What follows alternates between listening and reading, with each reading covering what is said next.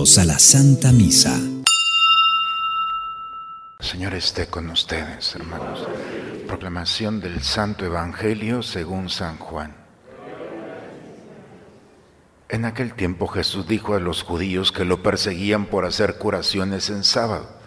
Mi padre trabaja siempre y yo también trabajo, por eso los judíos buscaban con mayor empeño darle muerte, ya que no solo violaba el sábado, sino que llamaba Padre suyo a Dios, igualándose así con Dios.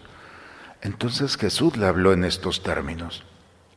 Yo les aseguro, el Hijo no puede hacer nada por su cuenta y solo hace lo que le ve hacer al Padre.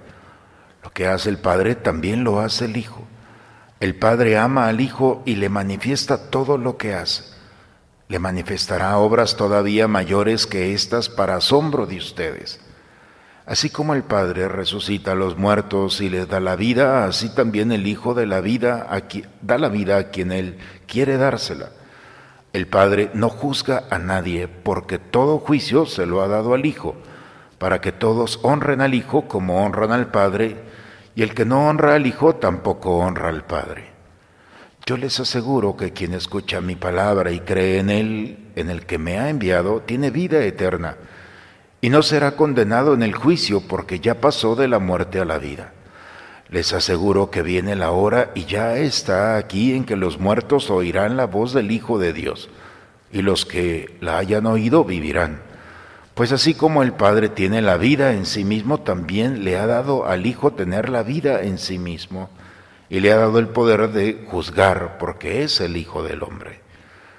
No se asombren de esto, porque viene la hora en que todos los que yacen en las tumbas oirán mi voz y resucitarán.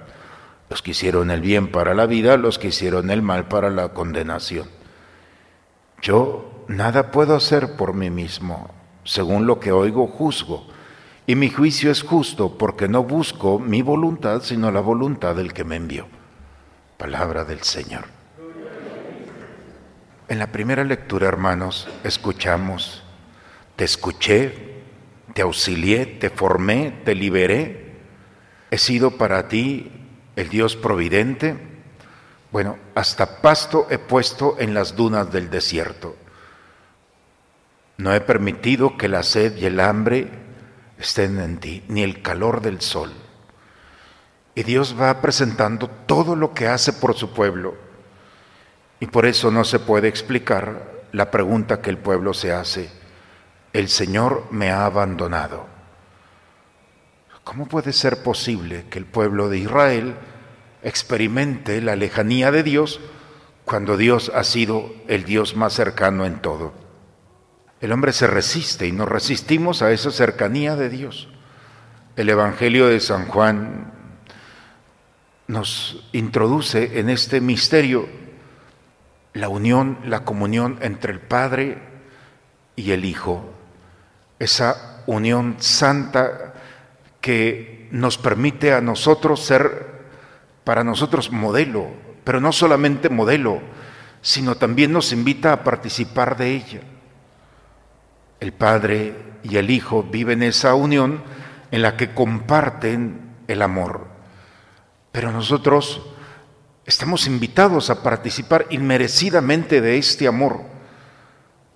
El único camino que tenemos para entrar en el misterio del amor del Padre, del Hijo y del Espíritu Santo es precisamente el Hijo. Por eso, mientras tengamos esa idea que acompañó al pueblo de Israel, de un Dios que está lejano, de un Dios que nos ha olvidado, de un Dios que está esperando que nos equivoquemos, de esa imagen de Dios, entonces la invitación y el puente del Hijo estará muy lejos de nuestra vida. El tiempo de la cuaresma es un tiempo para que reconozcamos como Pablo que todo es gracia, que no son nuestros méritos, que no es nuestra vida, nuestros hechos u omisiones, la que nos permite acceder al amor del Padre y del Hijo, que viene a liberarnos, a consolarnos, a fortalecernos, es inmerecido. Por eso lo único que el hombre puede hacer delante de Dios es agradecerle este don.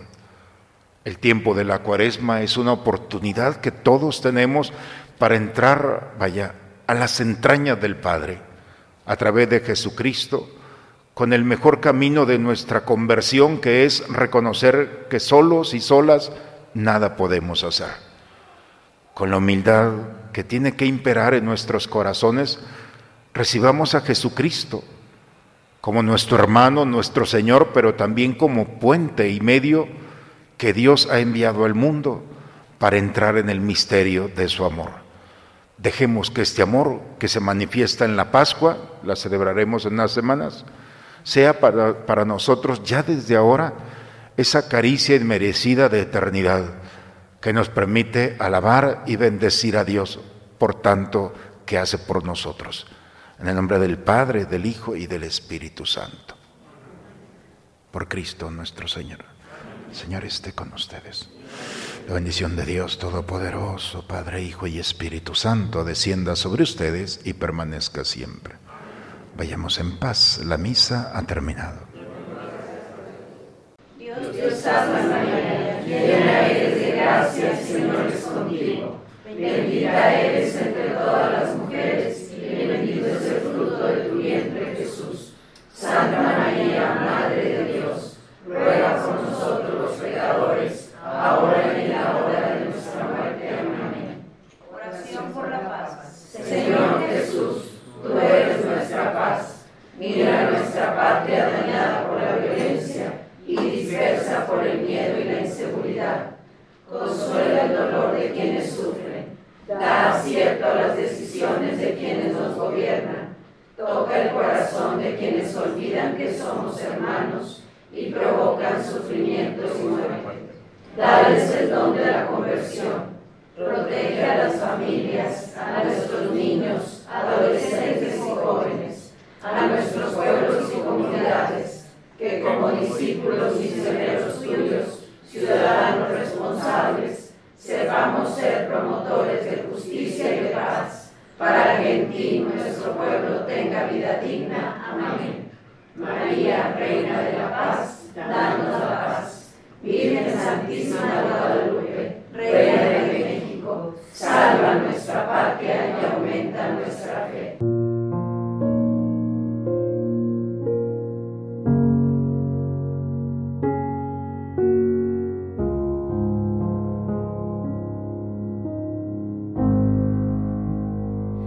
Te miro a los ojos